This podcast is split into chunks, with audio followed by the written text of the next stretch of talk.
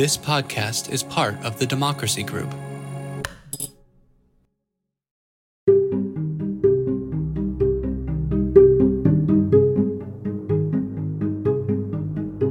This is the second episode in the fourth season of the podcast Another Way. As I explained in the first of these episodes, our third season was focused on presidential candidates. We, along with Represent Us in Citizens United, were committed to getting every major candidate to pledge to support fundamental reform. We called this the POTUS 1 project, which was a riff off of HR 1, the incredible package of fundamental reform that was passed in the House of Representatives in 2019. Nancy Pelosi took the lead, made the promise, and made that promise come true. And we succeeded, not just us, but others, including and Citizens United and Represent Us, in getting every major candidate committed to fundamental reform in the first 100 days in office. That was an important success because it sets up a very critical way to understand what this next election will be about, at least in the choice for the presidency. Because we have a chance, if we displace the current president, to elect a president who has committed to making fundamental reform happen in the first days of his administration. But we're talking in this season to candidates for Congress, and we'll also talk to people in the media about this issue too, because obviously despite the fantasies of the current president, the president can't just will reform into being. He can't just pass or sign an executive order that changes the corrupt influence of money in politics. Instead, he needs a Congress to pass the legislation that would fundamentally change the way the current system works. And so we need to talk about how people run for Congress and make this issue central. And we've begun to identify candidates who are not just checking off the box supporting fundamental reform, but for whom fundamental reform is a central part of their campaign. This week, we are honored to have a chance to talk to Alex Morse, who is a Democrat running in the Democratic primary for the 1st District of Massachusetts which is a district that covers parts of western and central Massachusetts. The big cities are Springfield and Holyoke. It is a district um, that's mainly white, 70% white, although there are many immigrants in this district, including a large number of people from Puerto Rico. It's a solidly Democratic district. There are 60% votes for Democrats in the presidential elections from that district.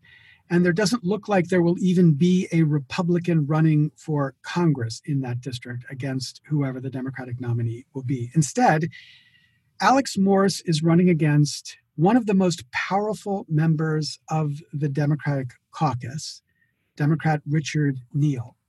Richard Neal is a member who went to Congress in 1989, which, of course, is a long time ago. Um, and he has now risen in Congress to be the chairman of the Ways and Means Committee. Now, the Ways and Means Committee is the committee that sits at the center of basically everything touching money, especially touching the tax system, which means that people or corporations or very wealthy people who have a very vested interest in making the tax system work for them have an even stronger interest in making sure that Richard Neal is interested in them. And Richard Neal has not shied away from the opportunities that this position gives him. He is the number one recipient. Number one recipient. I don't mean in the Democratic Party, I mean the number one recipient of corporate PAC money in America. And as we'll explore in this episode, it's not just that his campaign receives corporate PAC money. But he lives the loophole of this currently corrupt system that gives him the chance to basically live like a billionaire as he lives life as a member of Congress, funding and fueling the opportunity to make the Democratic Party and his own campaign richer. Um, so, the reason why Alex Morse is so important in this story is that he is building a campaign in the first district to get people in that district to recognize why fixing this corrupted system is critical if we're going to get any of the changes that we need enacted. As I've said many times, and I've encouraged people to copy even without attribution, it's not that this reform is the most important issue. It's not. It's just the first issue. The issue we must get ratified or enacted if we're to have any chance to achieve anything else. Alex Morse is the current mayor of Holyoke, Massachusetts. He closed the state's last coal power plant. He implemented a needle exchange program to fight the opioid addiction. He was the first mayor in the state to endorse recreational marijuana legalization. He declared Holyoke one of the first sanctuary cities in the country in 2014 and in 2018. Holyoke welcomed hundreds of Puerto Rican families displaced by Hurricane Maria. He was first elected mayor at the age of 22 becoming the youngest and first openly gay mayor of Holyoke. He is currently a candidate for Congress, and uh, we are really honored to have a chance to talk to him now.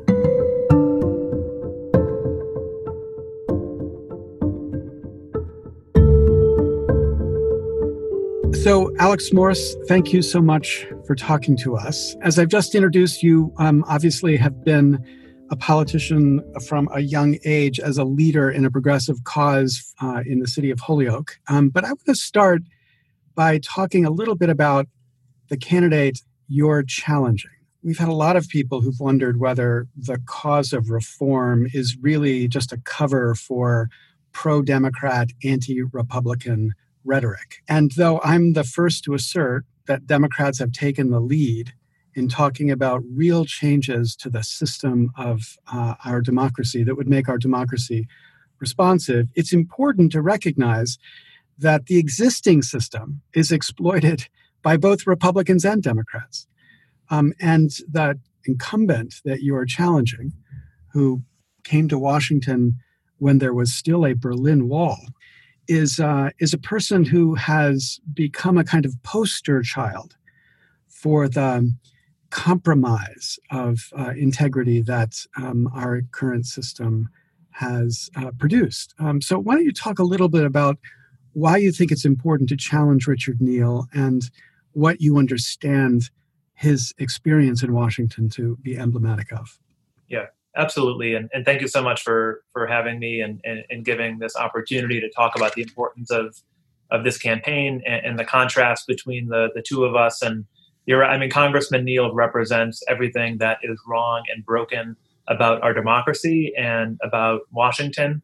And Congressman Neal celebrates and proudly proclaim, proclaims that he knows how Washington works. And, and, and that is true. And the fact is, Washington just isn't working um, for just everyday people um, here in Western Massachusetts and around our country. Uh, but he's certainly not doing anything to change how Washington works and, and who it works for. He's the number one recipient of corporate PAC dollars of any member uh, of the House, Democrat and even Republican. And that is not a distinction that he should be proud of. And there's a direct correlation between that money and the policies uh, that he has been complicit in, even with the, the Trump administration. Um, and you know, the fundamental argument of this campaign is Congressman Neal has power. He's the chair of the House Ways and Means Committee but he's using that power to benefit the corporate and special interests that invest vast amounts of money into his campaign.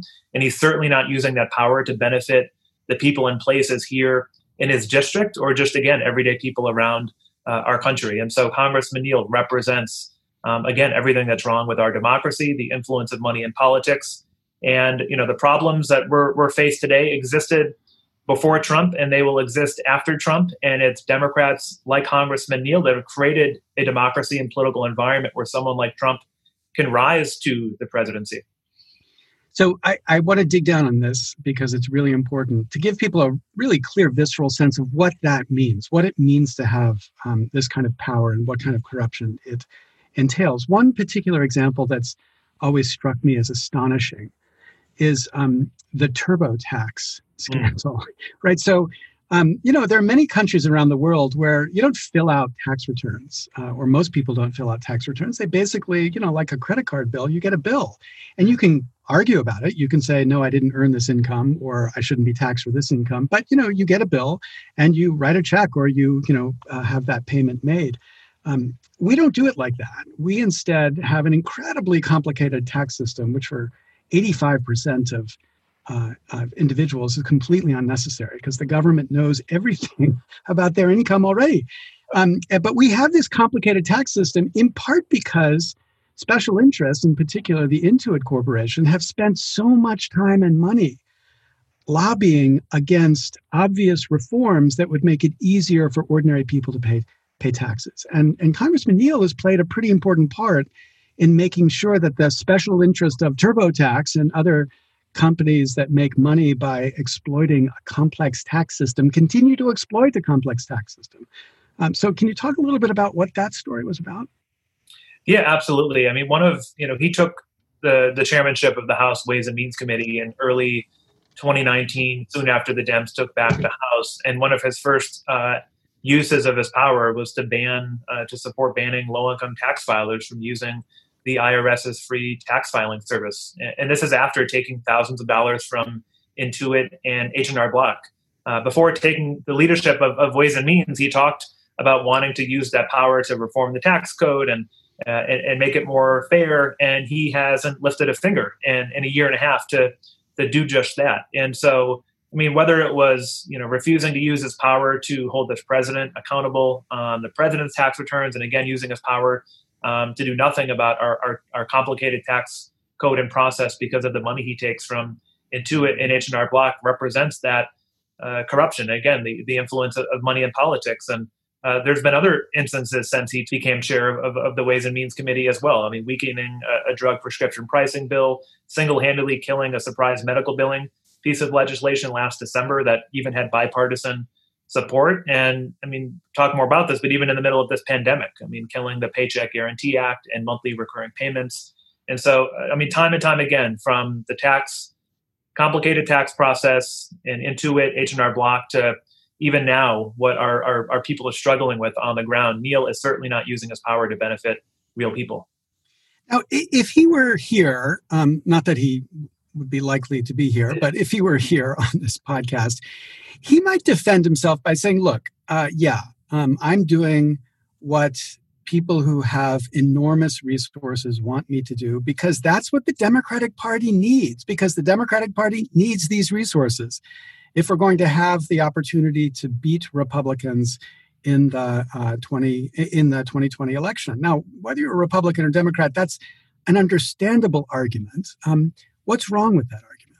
Yeah, I mean, number one, it's it's just not true. I mean, the two presidential candidates, Warren and Bernie, that swore off, um, you know, big fundraisers and, and corporate PAC dollars, um, quarter after quarter, raised the most money from grassroots contributions uh, uh, around the country. Granted, our, our, obviously our political finance campaign finance system is broken currently, but within those rules, two candidates that swore off that type of fundraising uh, far exceeded their their Democratic challengers, and I think that's the type of campaign we're running here on the ground, not taking a single dollar from corporations, corporate PACs, or special interests. And here in the district, I mean, for every one donor that Congressman Neal has that lives in the first district, we have 25 times that amount. And just speaking, it just speaks to the you know the grassroots uh, enthusiasm and support we have here uh, on the ground, the grassroots contributions we have from from all 50 states. And I always tell my constituents and and the people here, I, I never want them to wonder why I take a particular vote or make a decision, who I'm spending my time with.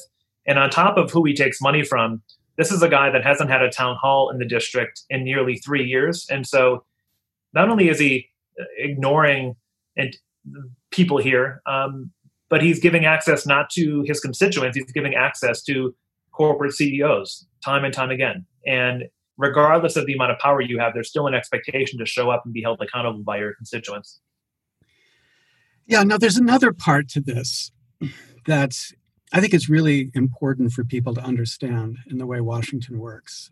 You know, um, Congress people get paid under $200,000, um, which for most people is a lot of money. But, you know, I make law, I make lawyers for a living. My students in their first year at a firm on Wall Street could be making more than a congressperson makes. So, in the scheme of things, it's, you know, for the level of work, you would think it's not a terribly large amount of money. But there's an incredible loophole in the way congressmen live their lives. And that is that if the congressperson is raising money for his or her campaign or is running what's called a leadership PAC, then the expenses of raising that money can be charged to that leadership PAC. So, what are the expenses? Well, you know, you need a limousine to pick you up to drive you to a fundraiser. You need uh, to have a fundraiser at a five star resort. Mm-hmm. Um, you need to uh, go to the most expensive fancy restaurants in Washington, which are incredibly expensive in Washington, to entertain the lobbyists who might be willing to uh, fork over money from their clients or from uh, organizations that they represent. All of this fundraising, quote unquote, is actually what ordinary people think of as just the cost of living. But because they can expense this fundraising, it becomes a way for them to live like they were millionaires or maybe billionaires. Dave Daley, who's a hero of ours, who's done extraordinary work on, on many uh, areas of reform, but obviously also uh, gerrymandering reform, he wrote an amazing piece in the Boston Globe about uh, Congressman Neal's techniques for fundraising and the high, as he called it, Richard Neal's Washington High Life, emphasizing the way that this system allows, through this loophole, people to exploit this money to um, to basically give themselves an incredible pay raise, kind of like the president spending 130 million dollars to golf while saying, you know, he's such a great guy because he's giving away his $400,000 salary um, to the government. Yeah, no, absolutely, and you know, grateful to that piece and and other writing about you know Congressman Neal's uh, way of life, and again, who who he gives access to, how he spends his time. But I mean, it's a complete slap in the face to the residents and constituents of the first district when we have a member of Congress that is living a high life, uh, spending time with corporate executives and lobbyists at the country's fanciest steakhouses and resorts and golf clubs to all with a goal of just accepting more corporate PAC money.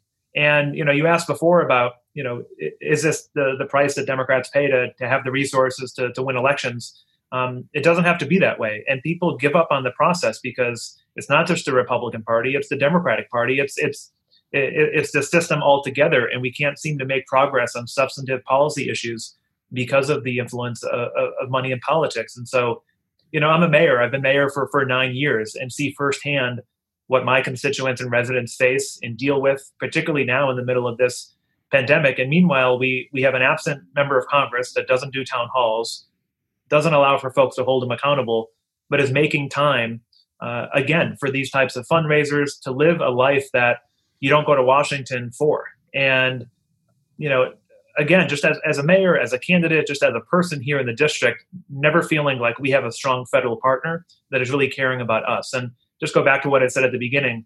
I mean, that the decisions that Neal makes, uh, again, he's just the, the face of, of everything that's wrong with Washington right now. He is the face. And understanding what that face shows is critical. It doesn't show corruption in the old fashioned sense. It's not that anybody's accusing anybody of bribery it's just a system of influence that makes it so hard for the ordinary voters' views or problems to even be heard because they're so obsessively focused on what the tiniest fraction of the 1% care about. So I want to shift now to focus uh, on, on why, how you would be different or what you see is different. You've mentioned a couple times, let's just make clear people understand this. You You've actually been since a very young age, 22, you were elected mayor in Holyoke, Massachusetts, which is a beautiful but not incredibly wealthy part of an incredibly wealthy state. Um, and you have, uh, you know, worked through many of the issues that local leaders need to work through, from opioid addiction fights um, to the questions of uh, legalizing recreational marijuana and uh, and you took the lead in making Holyoke one of the first sanctuary cities in the country. And all of those progressive steps that you've taken, I know that many of the people listening to this podcast would be very proud to support, and, and very proud to support someone who is pushing for those types of changes. But the focus of this podcast is to try to think about what you just were saying, which is until we fix this corrupt system, we're not going to get any of the issues that we cared about we care about addressed in a serious way so i'm going to talk about what you think of when you think of how we're going to fix this corrupt system. Um, and so let's start with uh, with uh, public funding or the funding of campaigns. Right now we have a system where members of congress and candidates for congress spend anywhere between 30 and 70 percent of their time raising money. We our, our first podcast in this series we spoke to a candidate uh, from Westchester County um, who was spending 90% of his time on the phone raising money because this is the way the system works. And of course, they're raising money not from the average American. They're not just randomly dialing telephone numbers. They're raising money from the tiny fraction of the 1% who are keen to get influence in Washington. So, how would you change that system? What's, what's the right way to fix that part of the problem? Yeah no I, I appreciate that that framing and that question. And and i would just start by saying you know i oftentimes say you know congressman neal fails to grasp the urgency of the moment we're in as, as a country. And like because he fails to grasp the challenges we have he is just not capable of of even formulating or thinking about the magnitude of the solutions we need to these problems. And i mean without reforming our our, our democracy restoring our democracy we're not going to be able to make substantive progress on the policy priorities we have, whether it's around healthcare or climate. You name the policy, we, we have to fundamentally restore and fix our democracy first. And Congressman Neal is unable of of seeing the issue in, in that lens. He only sees on the other end the policy without actually taking any time to think about the the underlying democracy and forces that make it impossible for us over so many years to make progress on these issues that would actually make a difference in people's life. And again, as you say, money in politics is a is a root of that. I, as a you know, I've run four campaigns for mayor. I mean, on a, on a smaller scale than running for Congress, and so less time doing call time. But yeah, I mean, just as a candidate and a person, and as an incumbent mayor currently, I should not be spending as much time as I do uh, on the phone asking folks uh, for money. And yes, it's from everyday. It's from individuals. It's not from corporations or corporate PACs. But we need to fundamentally fix our system. And, and, and I, believe we need more members of Congress that are willing to support publicly financed elections. Uh, look at those cities um, in our country that have modeled um, certain reforms at the local level, uh, be it a, a, matching system that we see in, in New York City, um, or even a democracy voucher system that we see in in Seattle. And so we we have seen some pockets of, of reform and success on a local level. Uh, but the problem is we don't have a uh, a big enough contingent of members of Congress that are willing to actually fight to change uh, this broken system. And I want to be one of those members of Congress that gets there and focuses on this because this is one of those fundamental parts of our democracy that are broken. And I think there is some appeal for this to be a bipartisan issue. And then when people do get to Washington, again, there's still on the phone with wealthy donors and an exclusive class of people rather than actually doing the work for their constituents without actually attending committee hearings. Uh, and that's just bad government at the end of the day. So, Nancy Pelosi in 2018 said that if her party, the Democratic Party, gained control of the House um, in that election, she would guarantee that the first major piece of legislation that would pass, H.R. 1, would pass and it would include public funding of elections. And she succeeded in that. It was an extraordinary success. Um, of course, she didn't get any Demo- any Republicans to support her in that bill. But it did signal that the Democratic Party was at least willing to go on the record in supporting this kind of fundamental change. And the big choice is, as you've described it, between these matching systems like New York City and the voucher systems. Um, and so I take it from your answer, you're, you're, you think we should experiment between the two right now. You're not committed in one side or the other. Well, I think the if, our if our goal is to make the process as equitable as possible and ensure that as most people most people as possible have have equal access to the process, a voucher system would be the better route to go. Um, I also, you know, the matching system and even the current system we have, yes, we have contribution limits, but I mean, $2,800 is much different than a, a $5 or a $10 uh, contribution. And, and, most candidates aren't on the phone asking people for five or $10. They're on the phone asking for uh, much more than that. And even in a matching system, it, it, it, still allows there to be space for a big discrepancy between big donors and and small dollar donors. Um, although it does, you know, take steps in, in the right direction. And I think a voucher program actually empowers people that just wouldn't have access otherwise to to support candidates and to collectively come together to build influence. Um, you know, whether it's neighborhoods or communities uh, populations in, in, in, certain places to to come together and support particular candidates, and then in turn making sure that those candidates and incumbents are then responsive to groups of people that have historically been forgotten about and, and left behind and, and taken advantage of.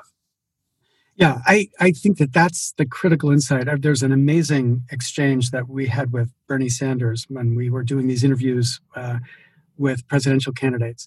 And Bernie, of course, has always supported public funding. Um, but it was in this election where he finally came around to recognizing the importance of vouchers as a solution. And he gives really, I mean, for somebody, I've spent the last 12 years selling the idea of vouchers, but Bernie's three minute pitch about why vouchers were so important is the best thing I've ever heard. And it's exactly in the way that you have described it. Think of the business model of raising money when you're raising money from $2,800 contributors or even $500 contributors versus raising money from people who have, you know, $20 or $25 to give you in the form of a voucher.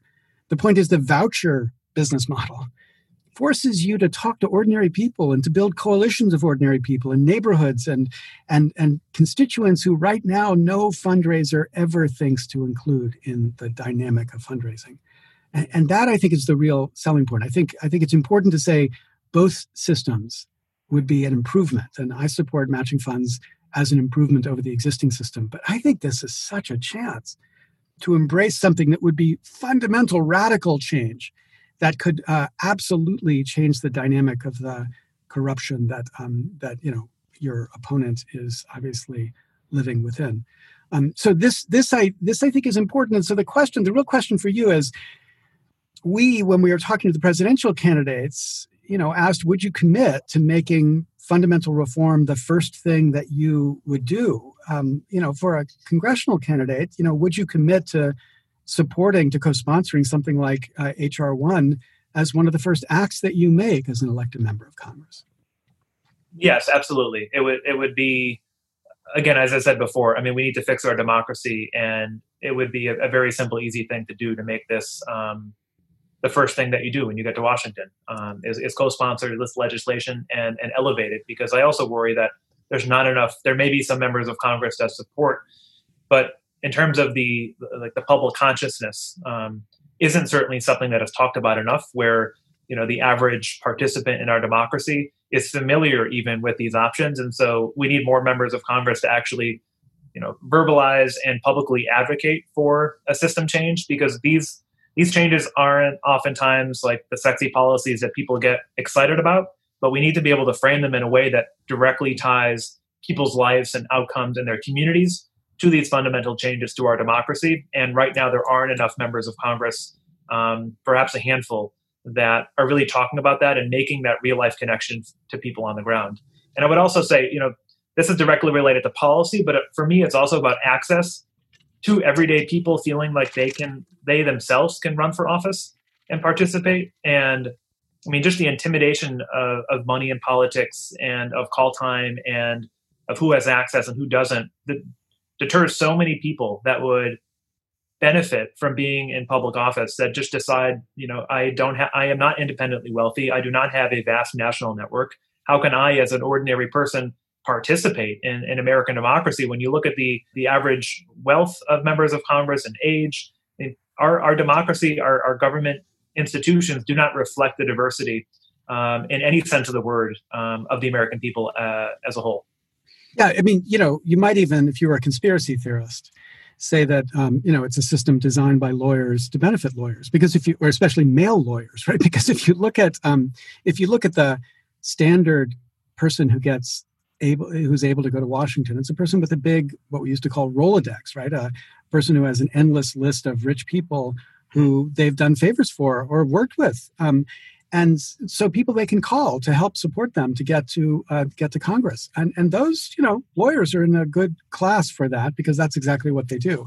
But if you're not a lawyer, if you're a teacher or blue collar worker or you know a mother um, who's not you know been in the workforce but has been working um, to raise a family, uh, you have no access to that list of people, and therefore no access to be a credible candidate. And by credible here, I mean credible for the Democratic Party. The Democratic Party will bring you in if you're a candidate. I'm sure you've had this conversation. And the first question they'll ask you is, how much money can you raise? And if you can't guarantee them you can raise enough money, they're not interested. Uh, and, and and they're certainly not interested in spending yeah. any money to support. I mean, well, they haven't asked me anything because I'm running against yes. uh, one of their favorite Democrats.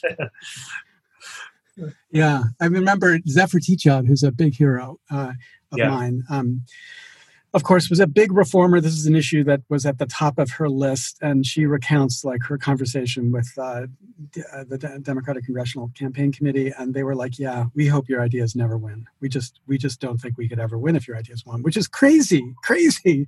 But you can understand it when they live with that system. It's the only system they know, so they defend it. And and yeah, so, and once you're there, you, you, you, your decisions are revolved around how to protect incumbents and protect the system, and so particularly when you've spent over three decades there, I mean, you're just incapable of being self-critical whatsoever of the institutions that you've helped create. And yeah. so it's almost impossible to reform it on the inside at this point after you've spent 30 years there. Yeah, that's critical. Um, okay, I know another issue you've been really interested in supporting is ranked choice voting, which here in Massachusetts is a big issue. Right now, we're trying to make sure it's on the ballot and um, people will support it. What, tell us a little bit about why you're a ranked choice vote supporter. Yeah, ranked choice voting is um, is important. We've I've supported efforts here in Holyoke locally. Um, although uh, uh, on many issues, our, our, our city council is isn't as forward thinking or progressive on uh, uh, on these reforms, and so we we've I've supported lowering the, the municipal voting age here in town, and also implementing uh, ranked choice voting, supporting the the statewide ballot um, question as well, and, and hopeful that that will will move forward. Um, I mean, just on the local level as well. I mean, Holyoke is a city 50% Latino, mostly of Puerto Rican descent. And when you look at our city council historically, it has not been representative of the diversity and of our of our community, frankly. And we, for many years, had eight at-large councilors and seven ward councilors, and and perhaps two out of the fifteen uh, that identify as Latino in our community. And so, and then eight at-large councilors, white men, mostly coming from the same neighborhood. And so, how do we build a uh, a democracy even on the local level that is responsive to the needs uh, of people? And I remember when I first ran for mayor, you know, 22 years old, um, people told me, "Well, just knock on doors in." You know the wealthy white neighborhoods, super voters, um, and don't spend any time in in, in the downtown. Uh, it's going to be a waste of your time. And you know, we talked to people that always participate, but we spent just as much time, if not more time, talking to people that had just given up on the process altogether. And over four local elections, and through like uh, through a partnership of actually governing with people, we've been able to get more people involved, increase voter turnout. But there's still structural things without actually, you know, implementing ranked choice voting and other systems. Uh, been able to increase turnout and, and engagement and strengthen our democracy. But without some of those core changes, we're not going to be able to achieve better representation. And you know that such a small percentage of voters on the local state and federal level are deciding who's in office that isn't reflective of of actually the will of the people and the will of the voters. Uh, and we've seen what it's meant in maine for example and, and the and the disaster that the former governor was. And and we've seen how ranked choice voting can actually help ensure that we have better leadership that is more responsive and actually has the support of a majority of uh, of people who live there Okay, so you you do politics at the retail level. Um, how do you explain to people what ranked choice voting really is? I mean, because you know, for an academic, it's something we live with, but what is it? What is it that gets people to understand why it would be different?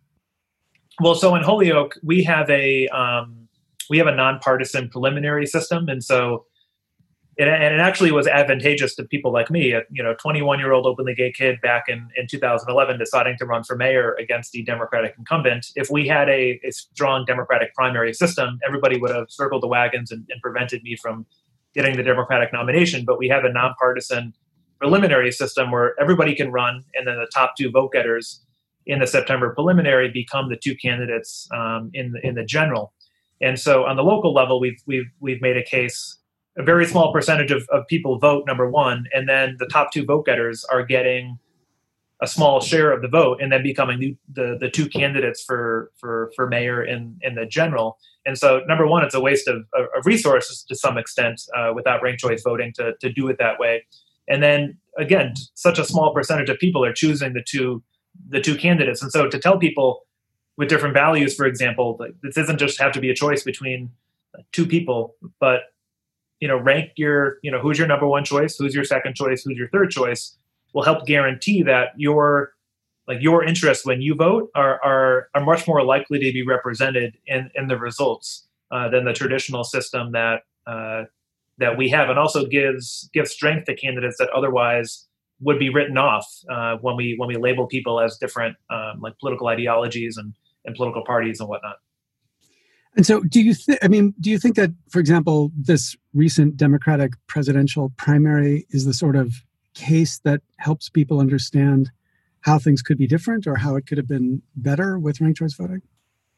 Yeah, I think. I mean, I oftentimes wonder why. I mean, why is it that such a small subset of the American people are choosing the Democratic nominee. The fact that some states and some people, I mean, the fact that, I mean, majority of Americans didn't even get a chance to vote before we had a, a nominee for president.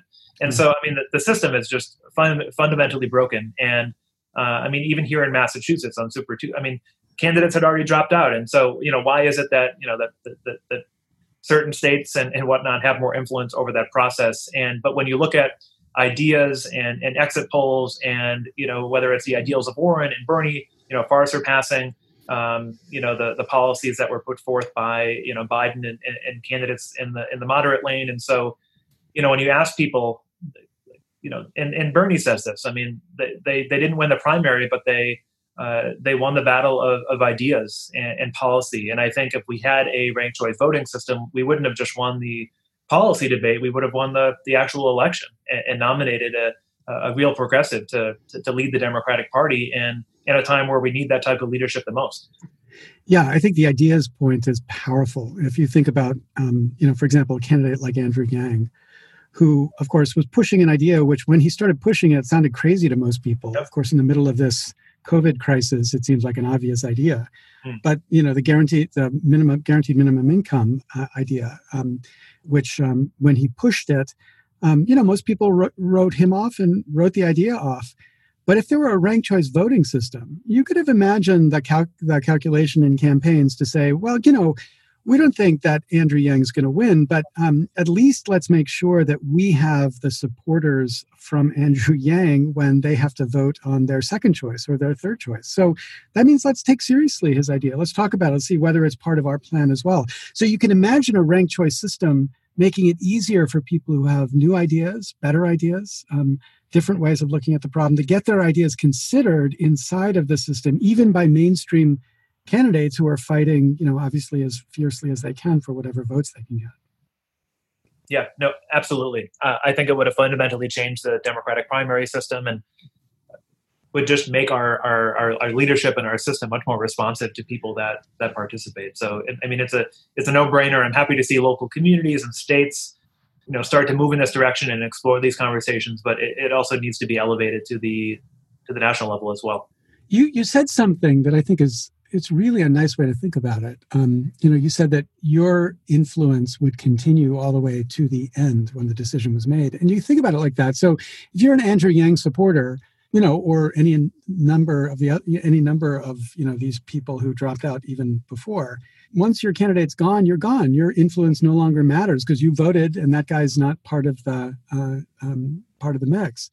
But if they're a ranked choice, okay, your first choice loses now your second choice is still part of the calculation and then your second choice loses then your third choice is still part of the calculation so your views carry through all the way to the end. And as some people describe it what this does is guarantee that at least the person who wins is supported in some sense by a majority of the people voting. Mm. yeah absolutely. Because otherwise and, and we've seen this over the last couple of weeks people are making this um, this connection Well, you know, Biden won the nomination, therefore American people support didn't support you know Medicare for all or a Green New Deal or this policy or that policy because Democratic primary voters uh, voted for for Biden, and that's and, and, those are the wrong conclusions based on the data uh, from exit polls, and and so I think we're so a lot of folks are, are, are taking from the primary process the wrong um, yeah the wrong conclusions, and so when it's actually the the opposite that we need these bold policies now more than ever, and we're seeing this happening informally, you know, with with with some of the task forces and joint committees with Sanders and um, so we're see- seeing some of it happen naturally, but we've had to be intentional about that happening. We don't have a system that actually has forced us to embrace those conversations or collaborations. And so I'm happy to see it percolating and happening to some extent, but to but to like systematically ingrain that in our process would be a much more effective way of ensuring that the diversity of voices and policies aren't eliminated throughout the the existence of a, of a presidential campaign. Yeah, there's this weird tension in the way we've evolved the presidential process between, uh, on the one hand, making sure that people's votes count and they actually determine a result.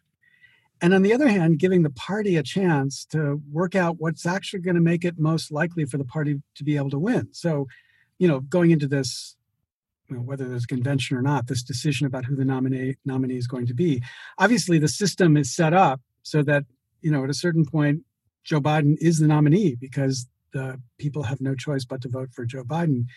But what that does is it makes it harder, in some sense, for you know the people who supported Elizabeth Warren or, or Bernie Sanders to have real leverage in the opportunity to make sure that Joe Biden or whoever the candidate is is actually representing um, the thickest characterization of who the Democratic Party is.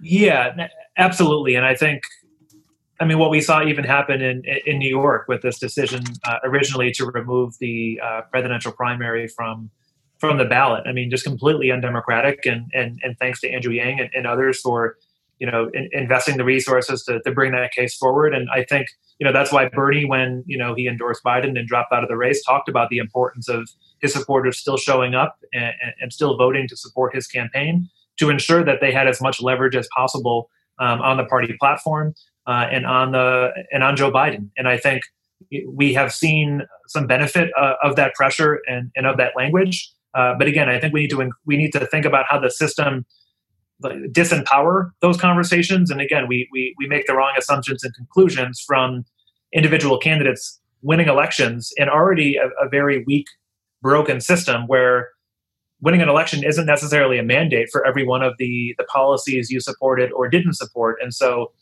how do we build a system that focuses on those policies rather than just focusing on the figurehead of, of those policies you in you know i guess your district not holyoke but your district is pretty solidly democratic 60% um, vote democratic in presidential elections at least. Um, but that means there are a lot of republicans. So when you talk to you know your constituents who are republicans assuming they would identify themselves as such about issues like this do you find the same partisan divide um, that we find on issues like maybe Medicare for all or immigration?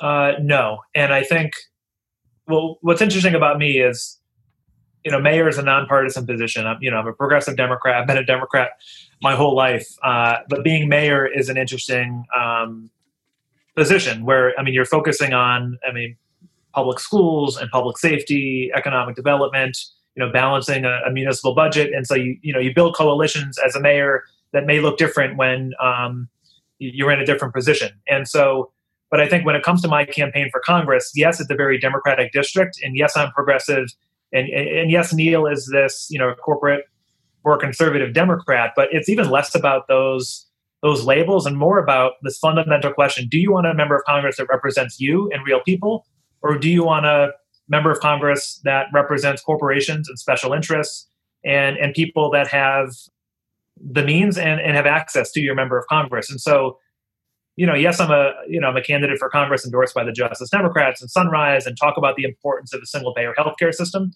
Uh, but we're building coalitions with people that are that just want a member of Congress. They may disagree on some of the policy specifics, but they know that their member of Congress is looking out for the best interests of them as a person in their community that they will do town halls and be available to be held accountable, that will be open and honest about when we disagree and, and why. And then just the act of, of, of, showing up in, in, in hill towns and in the rural parts of our district, places that just have felt completely forgotten about and ignored. Just by me, I mean, in our first eight months, we announced last July, you know, we were crisscrossing the district every day.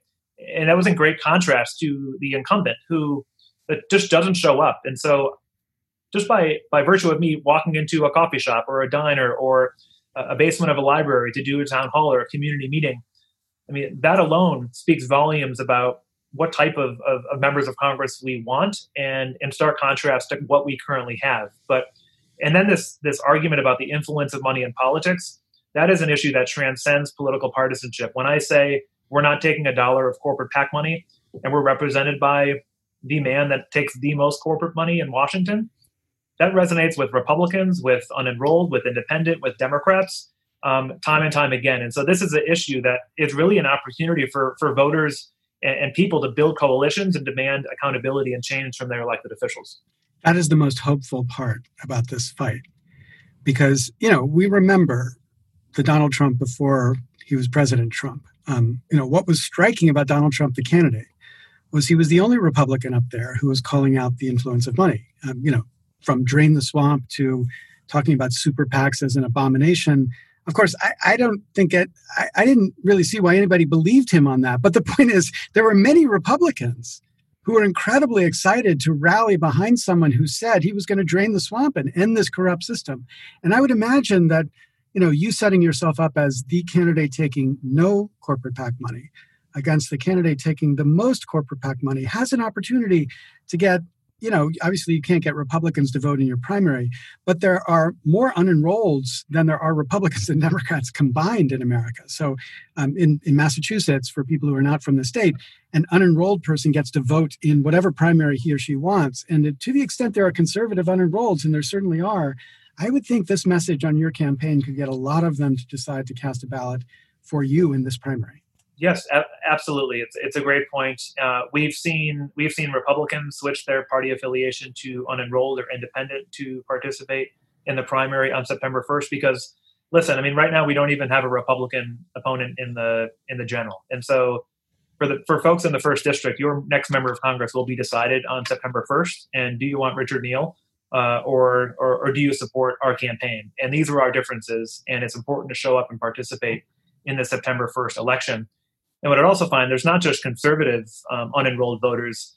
What we're finding is a lot of unenrolled voters here in this district are younger, more progressive voters that are fed up with um, the Democratic Party and and its inability to to swear off the influence of money in politics.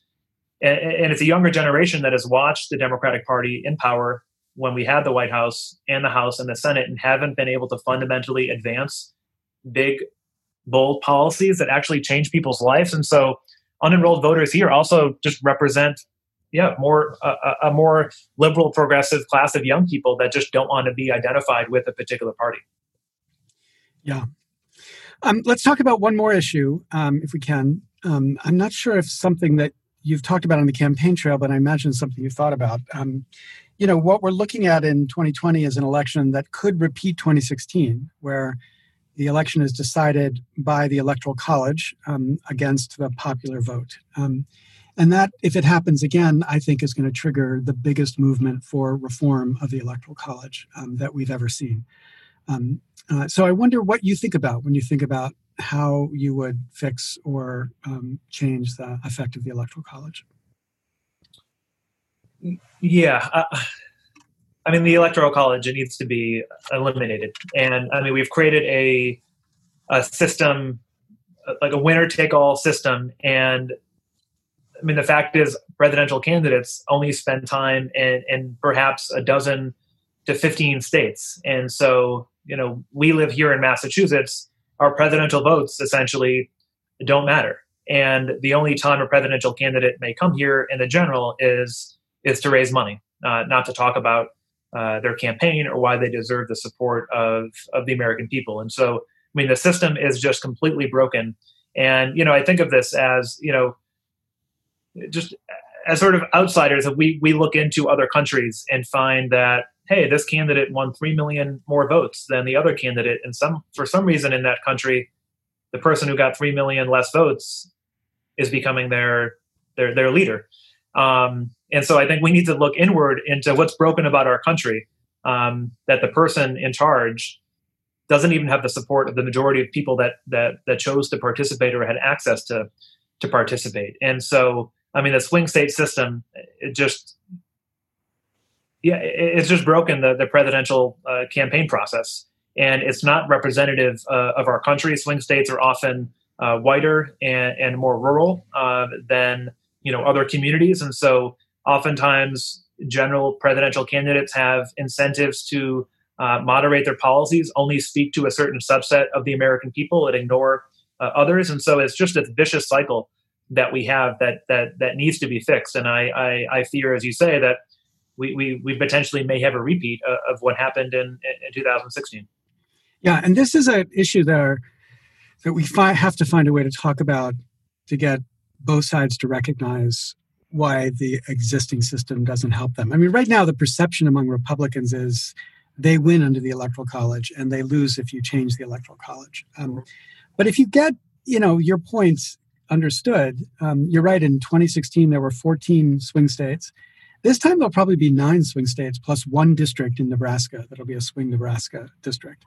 What that means is that there are 41 or 42 jurisdictions in America where the vote does not matter for the president, where the president doesn't care about votes in those states. And that means doesn't care about Republican or Democratic votes in that state. So, you know, obviously no no Republican candidate cares about Massachusetts because they're not going to win Massachusetts.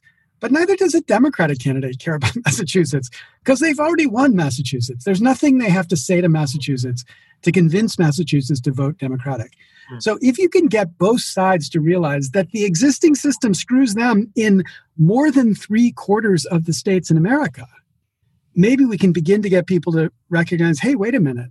More than three quarters of the states in America is what we need to get an amendment to the Constitution passed. Mm. And, and that could that could focus people on this really rare bird in politics, which is something that genuinely, honestly, benefits both parties uh, by changing the corruption of the existing status quo. Absolutely, and, and, and that's where we need to head an amendment to the Constitution. And I mean, even under our, our, our current broken system with the Electoral College, I mean, yeah, I mean, it's just incredibly disheartening that I mean, Republicans have now made it their electoral strategy. I mean, the fewer people that participate and vote, the more likely they are to, to win an election um, in, state after state. And, and, and the, the fact that, you know, Hillary won the popular vote in 2016, even despite, you know, very concerted efforts in state legislatures and whether it's gerrymandering, closing, you know, I mean, voting precincts in majority minority communities on college campuses. I mean, the Republicans have been very intentional about making our democracy less accessible time and time again. And they've been successful on, you know, flipping state legislative seats um, as the Democrats sort of took their eye off of organizing on that level. And you know, happy to see some some movement on on, on combating this, but we still have so much more uh, more work to do to, to to fix our democracy and make just voting participation more accessible. It's kind of odd we have to have this fight, but here we are, 230 years into the history of the republic, and still Hmm. We're arguing about the capacity of a democracy to actually function as a democracy. We're grateful for your time um, and um, and for your leadership on this issue. I'm I'm so hopeful that in the effort that you're making to persuade people to stand Richard, up to uh, Neal, we have a we have a chance to to raise the issue in people's uh, attention so that they understand why this is so critical. That's why we're running this special podcast series on this issue, and I'm grateful that you've become a leader for us on this issue. And uh, um, good luck in in the campaign through the end of the summer. Yeah, no, thank you so much, uh, Larry, for the opportunity, and thank you for all the work that you do in this space, and, and for your leadership, and for elevating uh, the discourse on it. And, and, look forward to keeping in touch. And um, certainly excited about our, our, our final three months here until September 1st, and uh, would encourage folks to to get more information. You know, visit alexmorseforcongress.com and uh, look forward to making these issues, you know, central to our campaign, but more importantly, central to our work um, in Washington. So thanks again. Thank you.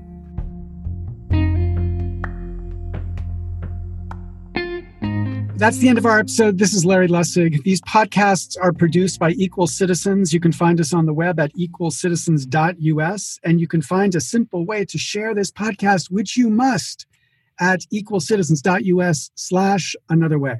There's a place there to give feedback and comments. Please give feedback and comments and ideas for other candidates you've come across who are making fundamental reform a central part of the message of their campaign. We'll continue talking to candidates and hopefully to the media, and we will be reaching out to candidates who are not necessarily reformers, including Congressman Richard Neal, who, after this podcast, might not be eager to talk, but after this podcast, I certainly continue to be eager to talk to him. Please stay tuned for the next episodes as we continue the exploration of the candidates and the media that might make reform possible. Thanks very much. This is Larry Lessig. Stay safe.